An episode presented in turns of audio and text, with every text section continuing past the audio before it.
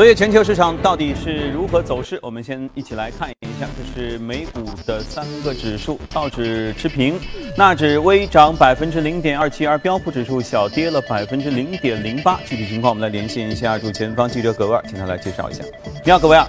早上，主持人，特朗普长子公布有关会见俄罗斯律师的电子邮件之后，美股一度是扩大跌幅，但随后出现反弹。隔夜，美联储理事布雷纳德发表讲话称，美联储将很快开始收缩4.5万亿的资产负债表，但他同时认为，在加息方面呢，联储不需要操之过急。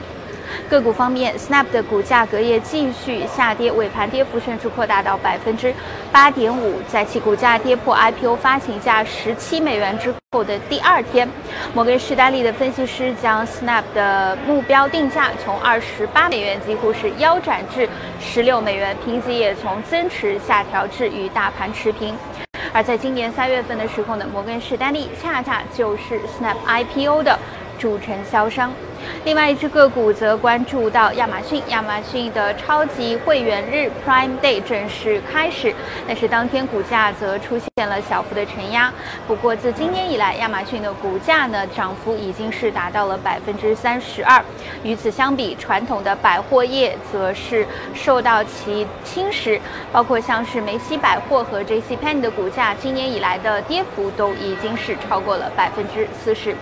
市场还将关注的是这一周开始呢，银行季的这个财报将会陆续的公布。而根据标普资本 IQ 的统计显示，标普五百企业的二季度盈利有望同比上涨百分之六点二。主持人，原本以为特朗普和普京见过面之后呢，通俄门呐、泄密的门呐这些事儿可能能够告一个段落，哎，没想到你看新的事儿又来了。好，接着看一下欧洲。欧洲市场不像昨天啊，都有小不同幅度的下跌。英国富时指数下跌百分之零点五五，法国 CAC 指数下跌百分之零点四八，德国大指数还好，下跌百分之零点零七啊。就像我昨天说的，英国一般要跌都是跌的最多的。具体情况我们来连线一下驻欧洲记者薛娇，请他来做一下介绍。你好，薛娇。好的，主持人。欧洲股市周二在小幅高开的情况下持续走低。本周三、周四，美联储主席耶伦将对半年度货币政策进行陈述。市场预期耶伦将延续偏鹰派的态度，令欧洲市场投资者表现十分谨慎。截至收盘，欧洲斯托克六百指数下跌百分之零点六八，报三七九点零五。跌幅较大的英国富时一百指数盘中一度下跌约百分之零点九。与此同时，欧元区债券的收益率较上周高位有所回落，债券抛售情况暂时告一段落。上周五，十年期德国国债收益率一度上涨至百分之零点五八，创下十八个月新高。周二，该债券收益率回落至百分之零点五四。此外，昨日欧元区财长会议进入第二天，此次会议主要关注希腊债务以及意大利、西班牙等国家的银行坏账等问题。欧元集团主席塞迪尔·布鲁姆在会上表示，欧盟必须形成资本市场联盟，同时呼吁德国等经济处于快速增长的国家加大公共开支，以提振欧元区经济。值得注意的是，随着英国退欧谈判不确定性的增加，英国就业市场受到了明显的影响。首相特蕾莎梅周二表示，将启动一项针对就业状况的调查计划，进一步确保在大公司加速裁员的情况下，员工的福利受到保障。同时，这一举动也被外界认为是特蕾莎梅在支持率下滑的情况下，希望能够挽回民心。主持人。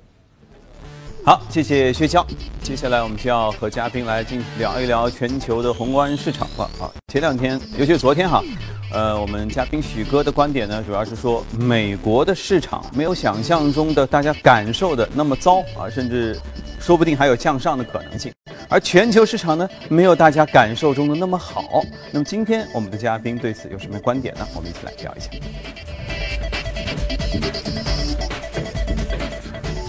好，今天来到节目当中的是简佳，你好，简佳。嗯嗯，早上好，阳光。昨天你有有看我们和许哥的访谈吗？嗯啊，他的感受是美股虽然到了一定的高位，但是似乎数据至少方面这些问题都没没问题，对，所以说不定它还有上升的可能性。而全球市场呢，貌似其实这个这个暗流挺多哈，对，所以也许没有想象中的那么好。对此你怎么看？对，其实我们看到啊，最近啊，其实有一个比较反常的一个现象啊，就是全球出现了这个，包括美国啊，其实出现了这个股债双跌的这样的一个呃趋势出来啊，这个其实啊使投资者有一定的一个担心啊。那我们说，其实回顾整个上半年啊，全球的一个走势，包括经济的一个走势，我们看到上半年整个全球的经济是在一个持续向好的一个过程啊，但是呢，最近越来越明显的迹象显示出，全球的央行啊，其实开始。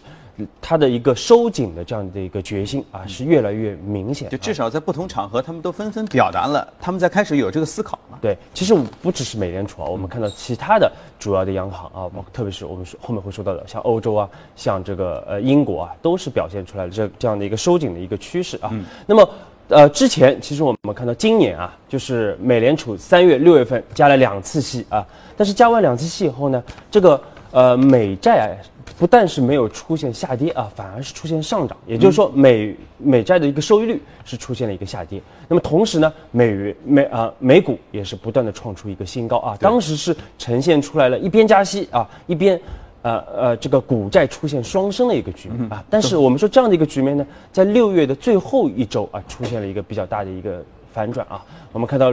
从六月最后一周开始。整个全球出现了一个股债双跌的一个局面，也就是说啊，债券收益率出现上涨啊，而股市呢出现了一定程度的一个回调啊。那么这其实和我们在今年三月份当时我们就提示过的啊，全球的整个的一个货币政策有可能面临加速收紧的一个风险是有直接的一个关系啊。那么最呃最明显的就是我们看到这个啊，包括。今天晚上啊，明天耶伦将会讲话啊。那我们说，在上周其实美联储也是公布了这个六月份的一个会议纪要啊。那么在这样的一个会议纪要当中，我们看到整体上来说啊，虽然说对于这个缩表的这样的一个时间点啊，包括缩表和加息的整个的一个啊节奏啊，这个美联储官员是有一定的一个分歧的啊。但是唯一没有分歧的就是一个。继续从紧的啊，加息继续加息的一个节奏，继续收紧的一个节奏啊。其实美联储的官员呀，相对来说是保持一致的这样的一个态度啊。那为什么你看七月现在才出的事儿，股债双杀，嗯，三月份你们就提了，对，这当中呃，一般来说是不是需要有这么长的时间的一个一个一个一个真正的体现哈？然后当时你们是看的是什么样的端倪啊？觉得预测有有会有对，其实主要我们说还是因为整。整个的一个啊，其实包括欧洲啊，后面会讲到欧洲，其实整个的一个量化宽松啊，已经进入到了一个尾声啊，所以它从技术上来说也是越来越难去进行一个进一步的这个边际效应也没有。更多的我们说一定要去关注做投资，一定要去关注一个边际上的一个变化啊。虽然说目前整个全球环境依然是一个偏宽松的这样的一个环境啊，但是我们说边际上已经开始出现一定的一个收紧的一个动作啊。其实我们看到，包括四月份国内的整个货币政策也是出。出现了这个明显的一个收紧，包括我们的一个利率，嗯，也是出现了一波快速的一个上行啊。其实这个啊，全球都是有相关的一个反应啊。那我们再来看看这个美联储的整个的一个议息会议的这样的一个啊纪要里边所透露出来的一些信号啊。那么大家特别关注，就是首先我们说就是整个的一个美联储的一个缩表的一个进程啊。其实美联储缩表进程啊，相对来说我们看到这个分歧还是比较大的啊，因为。偏鹰派的这样一些官员认为啊，其实目前整个美联储和市场它交流已经非常充分了啊，就是我们已经告诉市场我们要进行缩表啊，而且市场已经有一定预判，在今年年内甚至九月份就有可能开启缩表的一个动作啊，所以说在未来几个月时间里边开始缩表。是一个非常合理的一个，还有激进的说八月份就缩表，对，所以说就是这个，因为市场已经有一定的预期啊，不是说突然之间我来进行一个缩表的一个动作，大家做好心理准备。对，但是呢，这个偏鸽派的啊，包括呃很多官员呢，也是认为就是啊，还需要在更长一段时间，嗯，来观察整个经济包括通胀的一个表现啊，再来决定啊是否缩表啊，包括可能在今年更晚些时间啊，可能到年底。来进行缩表可能更为的合适啊，这是啊一方面的分歧啊。另外，我们看到就是对于这个缩表和加息的这样的一个节奏的这样的一个判断啊，其实啊这个正这个鹰派和鸽派还是有分歧的啊。那么鸽派认为呃这个呃目前呢就是我们说像鸽派啊，其实认为加息啊一旦开始缩表啊，那么加息就要停止啊，因为加缩表其实是一个非常强的这样的一个。货币政策收紧，否则又打针又吃药，有点太刺激。对，有点太刺激啊！因为美国目前整个经济，我们说并不支持这么强劲的这样的一个收紧的一个动作啊。但是鹰派的官员呢认为，其实目前没有问题啊，因为这个缩表 可能它的一个边际的一个作用相对来说比较温和啊，所以说缩表和加息可以共同来进行进行啊。这么这是另外一方面的分歧啊。我们看到第三方面的分歧就是这个对于整个美国的一个失业率的一个分歧也比较大啊，因为。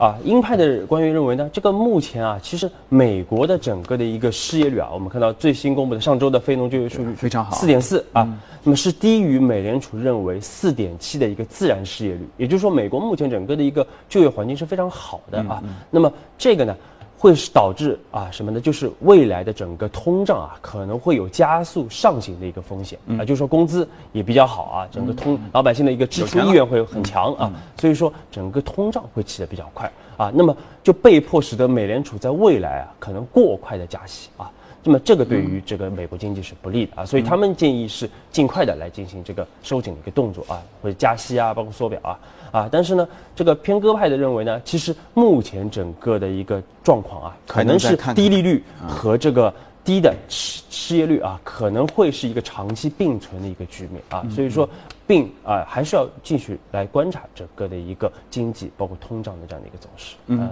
那现在你说这个股债双杀这样一个格局，你觉得会持续多久呢？因为美股也好了挺长一阵子了。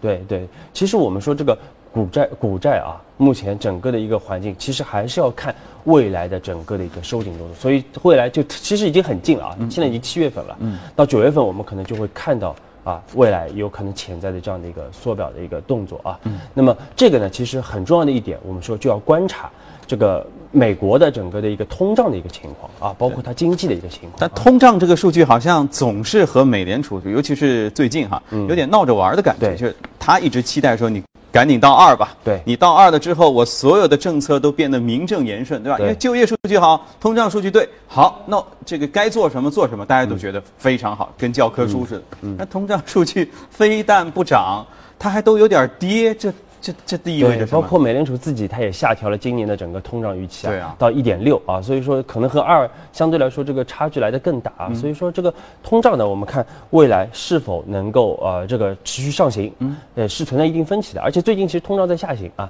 当然美联储 认为是。这个可能是一些短期的因素啊，比如说这个像处方药的价格的一个下跌啊啊，包括这个通信费用的一个下跌啊，都导致这个通胀的一个短期的一个下行啊。但是从中长期来说呢，他们认为通胀还是会继续上行的啊。另外呢，其实最主要的就是我们说这个对于经济啊。包括对于整个股票市场的这样的一个表现啊，其实我们说美这次啊，其实美联储已经反复的来提示整个的一个美国风险资产的一个价格过高的这样的一个风险啊，已经提示了好多次了啊。那么而且我们看到从一五年年底到现在，我们也看到美联储已经加了四次息啊，但是整个的一个呃，包括整个国债收益率啊，不但是没有出现上行，反而是持续维持在低位啊。特别是在六月最后一周之前，我们看到持续维持在低位，而美美美股呢不断的出现上行啊，一直在创出历史的新高啊。我们看到基本上这个美股已经走了八年的大牛市啊，而且其实和许哥的观点也比较类似啊。其实我们说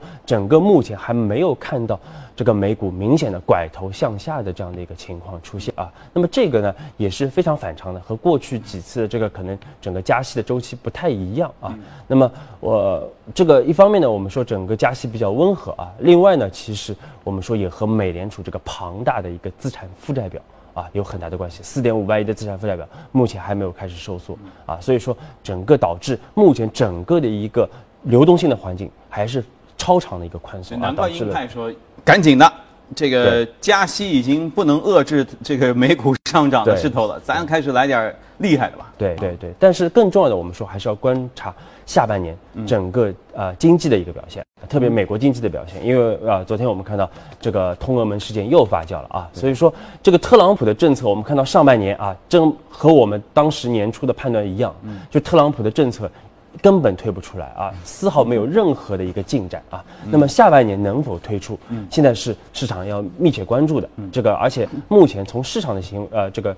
价格上的表现来看啊，其实市场不是特别的。啊，认可或者是没有特别强的预期，就是特朗普的这些减税啊，包括基建的啊计划能够顺利的一个推进。那么其实这样的也会压低整个的一个对于美国未来经济的一个预期啊，也会压低整个的一个。啊，利率的一个水平啊，就经济本身，其实我觉得数据都没问题，剩下的可能是一些政治风险。对对，反倒是我们看到在发达的整个全球的一个发达国家里边啊，相对来说，欧元区的今年的表现会来得更为的强劲啊。其实我们看到目前在发达国家里边，欧元区是引领整个经济的一个复苏的啊。这也就是为什么我们看到最近像欧洲央行行长德拉吉啊，包括这个欧洲的整个的一个。呃，货币政策的一个基要啊，也是显示这个欧洲啊有加速收紧政策的这样的一个举动出来啊，包括像英国，因为受到国内的整个的一个输入性通胀的一个压力啊，最近整个加息的这个预期也在抬头啊，所以说，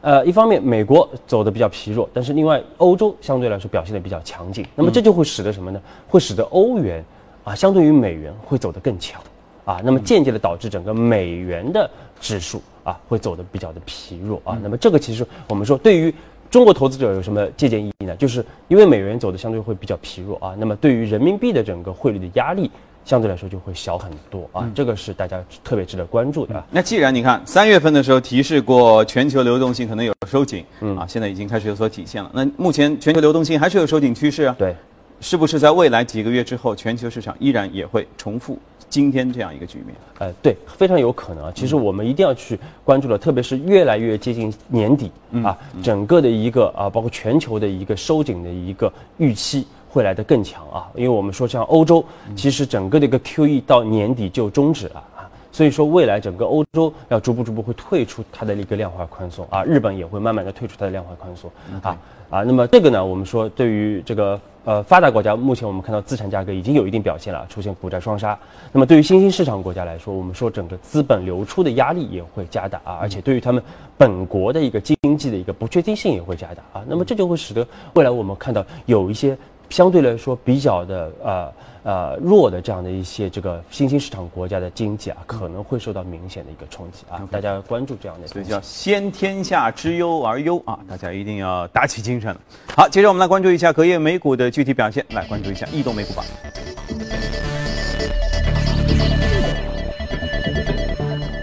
呃，我们能看到在行业方面，基础材料、科技这些都涨幅靠前。个股方面，油气。钻采，哎，这家公司叫 HK 啊，然后是生物科技啊，医药这些都比较涨幅靠前。好，今天我们来说一下爱美医疗，这是一家生物医药公司。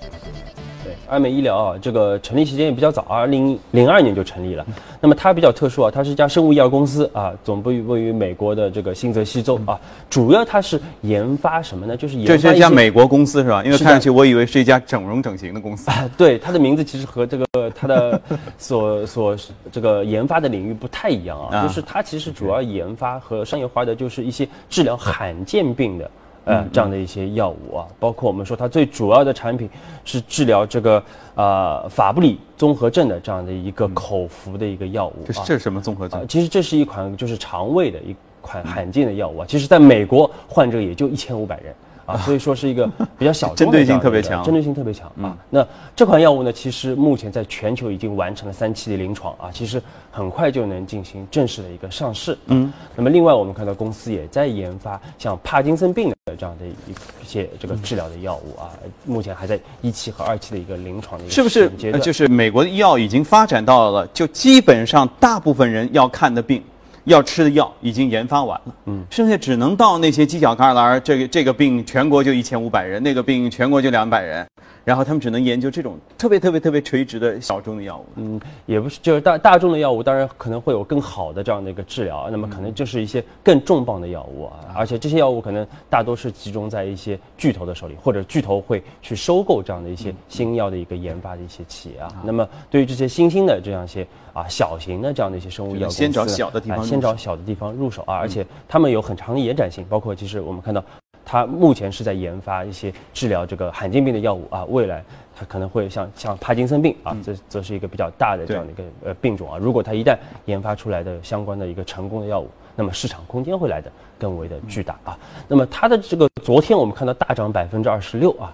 其实主要是因为什么呢？因为这个美国 FDA 啊，突然是宣布它的这样的一个药物是成功的获得了这个上市的一个审批啊。而我们知道，其实在去年十一月份啊。当时美国 FDA 是否呃这个否决了公司的这样的一个快速审批的一个要求啊，主要是因为美美国 FDA 认为公司提供的这样的一些研发的数据还没有达到上市的一个标准啊，需要公司提供更多的一个数据啊。但是我们看到这一次应该来说是一次重大的一个逆转啊，就应该来说是公司的一些公关啊做的比较好啊，来成功的说服了美国的 FDA 啊说。利用目前的这个数据就可以进行新药的这样的一个审批，而我们知道，其实这款的这个治疗这个法币综合症的一个药物啊，其实早就在欧洲啊，在去年年初的时候，在欧洲已经获得了这个上市的审批啊，以及在欧洲已经成功的一个上市了。嗯，那么这个对于相关的我们说这些啊这个综合症的一些患者来说，应该来说是一个比较大的一个福音。嗯嗯，法布瑞氏综合症哈，大家可以先到网上去搜一搜，这是什么疾病？呃，假设万一这个一不小心啊，什么你这个这个有有有这个可能性的话，没关系，看了今天节目之后，来找这家叫爱美医疗啊。OK，移动美股榜的内容先了解到这里，稍后您将看到以下内容。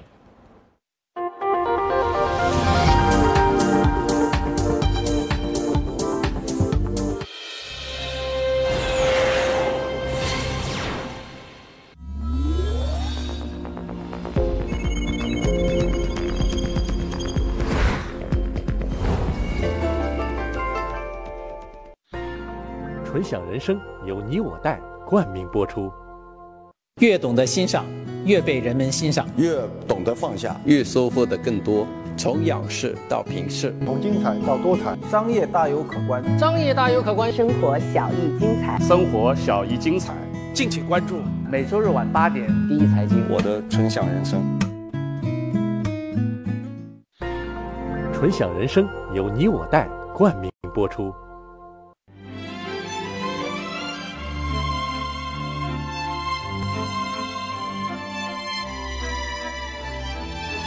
跨越三个世纪的经典，《老凤祥》。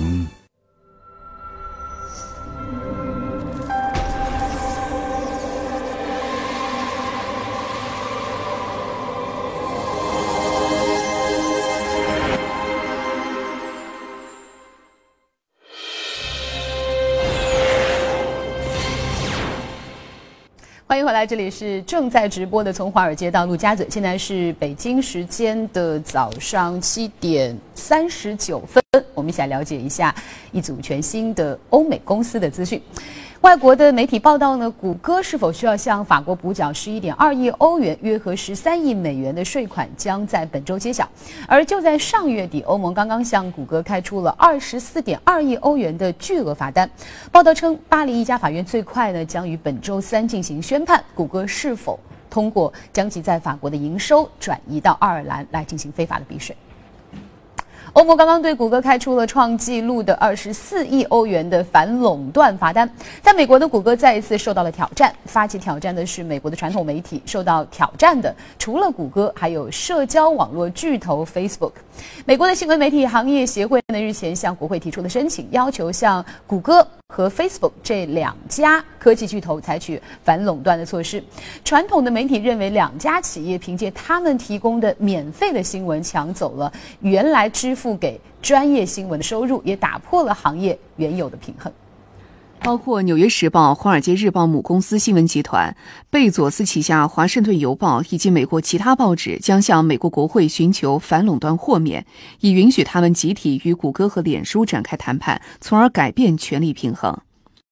美国新闻媒体行业协会认为，谷歌和脸书的主导地位创造了一个不健康的媒体经济和新闻环境，两家公司从新闻媒体的付出中获益。对此，协会要求谷歌和脸书做出改变，增加广告收入分享。虽然脸书在过去的几个月里对旗下的媒体内容发布平台和视频更新了收入分享功能，但新闻业界认为这还不够。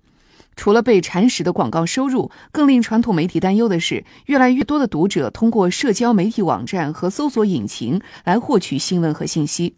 这意味着媒体出版商失去了与读者之间的直接关系，以及一切与读者有关的数据信息。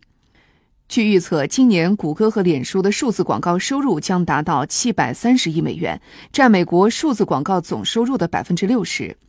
对比之下，传统媒体的广告收入江河日下。去年，媒体巨头《纽约时报》和《华尔街日报》收入均下滑超过百分之二十。在欧洲，谷歌和脸书的双寡头地位已经受到了反垄断监管者的制裁。除了欧盟对谷歌处以二十四亿欧元的反垄断罚款之外，在英国，新闻媒体机构也正在讨论成立一个联合广告销售组织，以提高议价能力。瑞士信贷相信，从现在到明年的年底，Facebook 的股价还可以上涨百分之四十五。瑞信发布了 Facebook 二零一八年的目标价格为二百二十美元，同时他们还将 Facebook 的十二个月的目标价格从一百七十五美元上调到了一百八十美元。昨天的 Facebook 报收在了一百五十五点二七美元，而瑞信的分析师的报告则表示，在该公司二零一七年的第一季度的财报当中，可以看到广告出现的频率正在降低。而广告的价格则在迅速的上涨，将是两者综合起来，意味着该公司下半年的广告营收增长潜力巨大。为了解决谷歌房源不足、员工通勤时间长的问题，美国的互联网巨头脸书公司决定不等地方政府自己来动手，在公司的总部附近盖房子。英国卫报九号报道说，脸书公司计划在硅谷总部的马路对面建一千五百套公寓。脸书总部二零一一年搬至门罗帕克。有数据显示，自脸书宣布进驻以来，门罗帕克房屋平均月租金翻了三倍，一套两居室平均月租金高达三千九百三十四美元，在全美租房市场中排名一线，比全美最大城市纽约高出一大截。脸书公司在门罗帕克有超过九千名员工，但是去年就增加了百分之五十四。由于更大的办公区即将启用，员工人数预计将继续攀升。路透社报道说，脸书即将建造的一千五百套公寓面向包括脸书员工在内的所有人，其中百分之十五的公寓将低于市场价格。脸书不是唯一一家试图解决员工住房问题的企业。上月，总部位于芒廷维尤市的谷歌公司一名发言人说，将投入三千万美元建三百套装配式公寓。正在搬家的苹果公司将向新总部所在地丘珀蒂诺支付约五百万美元。以补偿搬迁带来的住房负担，苹果公司预计新总部将导致当地住房需求量增加百分之二百八十四。继汇丰之后，法国的这个法兴银行呢也宣布，受到脱欧的影响，将会从伦敦转移三百到四百个工作岗位。考虑到法国新政府的改革计划，未来将会把英国大部分的岗位呢迁到巴黎。那汇丰 CEO 此前就表示，确认将一千个英国的工作岗位迁移到巴黎，作为脱欧计划的一部分。如果出现了软脱欧，则迁移到巴黎的工作岗位或将不到一千个。而美国的在线支付解决方案提供商 Stripe 公司在十号宣布，开始支持中国的阿里巴巴集团旗下的支付服务支付宝和腾讯控股的微信支付。引进 Stripe 解决方案的网络服务呢，将可以利用支付宝等进行支付。此前呢，主要支持的是信用卡支付。另外，百事可乐在周二公布的财报表示，第二季度的销售额和盈利都出现了上升，因为提高价格的措施抵消了其在北美地区需求疲软的状况。百事可乐在第二季度的盈利是二十一点一亿美元，高于去年同期的二十点一亿美元。经调整之后的每股盈利呢是一点五美元，超过了分析师平均预期的一点四美元。此外，百事可乐第二季度的营收也是超过了预期，上升百分之二到一百五十。七点一亿美元。为了应对量产车型 Model 3上市之后五倍市场规模可能带来的售后和维修的需求，特斯拉呢在周二宣布，计划在全球一百五十余家服务中心的基础之上，再增加一百家服务中心。此外，在今年之内，特斯拉还将新增超过三百五十辆的移动维修车，引进一千四百名的服务技术人员。目前 Model 3的订单数是超过了三十七点三万辆。好，公司方面的消息就是这样。接下来我们进入到今天的美股放大镜。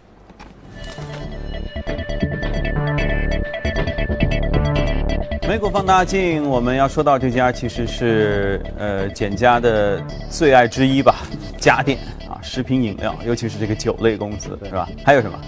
还有汽车，还有汽车。哈，今天又再次说到这个星座公司，不过也也也正常，就像你说的，呃，美国劳动人民现在整个失业率很低哈，大家都在工作，手里都有钱，对吧？那最容易消费的恐怕就是食品和饮料了。对，确实啊，我们看到这个，其实我们从去年年初开始啊，一直在推荐这个食品饮料。对，其实我们看到整个啊，包括整个 A 股也是类似啊。其实我们星座也提的比较多啊，A 股也是类似啊。这个过去一年多的时间，整个的食品饮料应该是牛冠整个 A 股的啊，特别是这个白酒的一些相关的一些龙头公司啊。年初推荐以来又涨了百分之四十多啊，所以这个还是一个非常惊人的。所以你现在还推荐对不对？对，所以说我们说之前呢，这个因为。经过快，确实快速上涨啊！其实这个我们看今年就涨了百分之三四十啊。那么到七月份，我们看到整个因为整个行业啊，特别是这个白酒行业呢，是进入了一个需求的一个相对来说淡季啊。那么也是一个投资的淡季啊，所以短期股价呢确实出现了一定小幅的一个回调啊。但是我们建议大家，我们先给出我们的观点，就是我们建议大家呢，在这样的一个时间点啊，一定要去关注整个的一个。下跌之后可能带来的风。等会儿，你现在说的是美股的还是说 A 股？说 A 股，说 A 股啊。这个包括海外也是一样，我们后面会说到美股啊。那么呃也是一样，就是这个目前我们看到经过一轮调整以后呢，因为三季度啊。将会重新的进入到旺季啊，包括进入到一个估值切换期啊，到时候这个靓丽的这样的一个业绩的一个成长啊，又会使得整个食品饮料板块啊重新具有明显的一个投资的机会啊，所以说调整反倒是一个比较好的这样的一个介入介入的机会啊。那么简单再来说一下我们大爱的这个星座公司啊，这个一九四五年成立的一家公司，也是全球酒类的一个标杆性的一个企业啊。这个旗下的这个酒类品种非常多啊，两百多款酒啊，但是它最强的呢，就是它的整个渠道的一个营销的一个能力啊，使得它可以同时去售卖非常多的酒啊，而且它的整个的一个利润率一直保持的比同行要来得高得多。它在渠道方面有没有什么特色哈？像。呃，我们身边这个红酒呢，现在都已经开始行行那种做直播啊，就直播一堆人在喝酒，嗯，说这个味道怎么样，那个口感怎么样，就跟就跟那个那个电视购物似的，嗯，然后直播，如果你觉得好呢，它下面应该会有链接，点了之后呢给你送来。它是都都已经开始进入到这个时代了。星座公司有什么样的？美国相对来说，它可能没有中国这个互联网运用那么广泛啊。包括中国有很多互联网的这个 O2O 的这样的一个酒酒商的一个企业啊。但是美国呢，更多还是通过老百姓、消费者还是通过传统渠道啊啊来进行这个酒类的一个购买啊。所以它在这个传统的像 KA 的这些渠道，它的整个的一个啊这个渠道的一个能力非常的强啊。包括我们看到它的呃在这个整个的一个呃美国的一个高端的酒的市场啊。占到百分之二十的份额啊，而且它还售卖大量的这个像啤酒啊，像这个葡萄酒啊，包括烈酒的这样的一些产品。那美国人是不是都去酒吧喝吗？他们也买一堆回到家里面自己喝啊？对啊，美国会买这个一大一大箱啊，这个非常多的这个啤酒啊，到家里一边看着电视，放沙发旁边看个比赛，对不对？对对对，这就是为什么我们看到这个啊呃，当时啊，其实我们记得。去年特朗普上台之后啊，其实当时星座公司出现过一波下跌啊，就是因为当时呢市场担心特朗普可能会和这个墨西哥打贸易战啊，那么会提高整个墨西哥进口的一个关税啊，而这个呃星座公司非常主要的产品就是大家知道的这个大名鼎鼎的呃啤酒 Corona 啊，这个呃。还有这个 Tequila，就是这个龙舌兰酒啊，那么都是从墨西哥进口的，那么它会影响到公司的一个盈利啊，所以当时出现了下跌啊。但是我们当时就建议大家呢，呃，这个一定要去抓住这样的一个下跌的一个机会啊。啊，确实从当时到现在又涨了百分之三十啊，最近又是创出了这个历史的新高。啊，盈利能力非常的好啊，增长这个最新的一季报。四点零五亿美元的一个净利润的一个增长啊，而且同比是增长百分之二十七啊，而且我们看到 Corona 无不论是量还是价啊，都是出现了一个同步的一个上涨啊，整个市场份额在集集中的一个提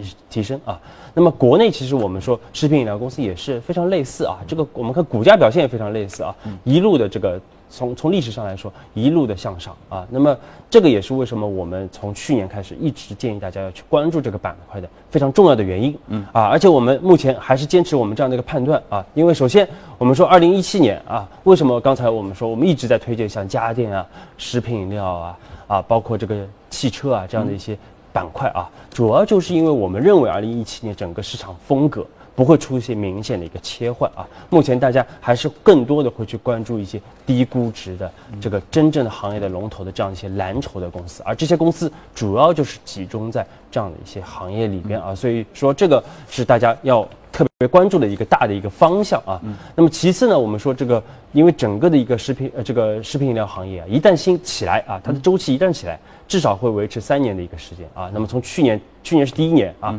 那么二零一七年应该还是会一个表现非常亮丽的一个一年，嗯，而且我们说这个啊，去年或者是说从一五年年底开始，已经开始这个行业复苏了啊，但是从上市公司的报表上来说呢。还没有完全体现出来这样的一个复苏啊，但是我们看到二零一七年整个报表已经开始明显的一个体现出来了啊，像茅台集团上周也是公布了它最新的整个的一个二季度的一个营收的一个情况，我们看到收入啊，二季度比一季度又有一个加速的一个过程啊，这个二季度这么大一家公司啊，收入同比增长百分之三十九啊，这个利润增长百分之三十五啊，非常夸张的一个数字啊，这个啊目前这个估值二十几倍，我们说相对来说也是一个匹配。啊，相对来说比较匹配的过程啊，所以说二零一七年整个的一个啊股价，我们说也会有一个不错的一个表现，而且进入到下半年，还还有可能会出现这个估值的一个向上切换的一个过程啊，所以说这个是大家特别关注的整个食品饮料的一个投资的一个逻辑啊。好，嗯，对，逻辑非常清晰，而且已经其实从之前说到中期说到现在说，这叫反复提示哈，能不能？抓住我们语言当中的信息点，大家可以自己来揣摩。这里是正在直播的，从华尔街到陆家嘴啊，我们一起把时间啊，接下来时间交给刘烨。好的。谢谢阳光。从华尔街到陆家嘴，接着我们来关注到的是原油、黄金以及汇率市场的最新表现。截止到十一号收盘呢，纽约商品交易所八月所交货的轻质原油期货价格上涨了零点六四美元，收于每桶四十五点零四美元；而九月交货的伦敦布伦特原油期货的价格上涨了零点六四美元，收于每桶四十七点五二美元。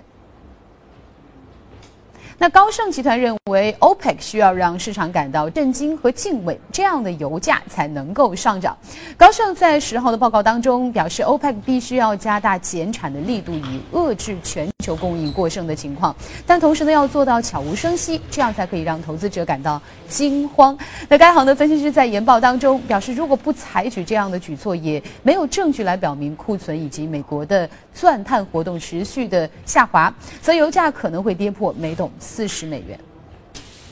纽约商品交易所黄金期货市场交投最活跃的八月黄金期价，十一号比前一个交易日上涨了一点五美元，收于每盎司一千两百一十四点七美元。而九月交割的白银期货价格上涨了十一点六美分，收于每盎司十五点七四五美元。十月交割的白金期货价格下跌了三点二美元，收于每盎司八百九十八点七美元。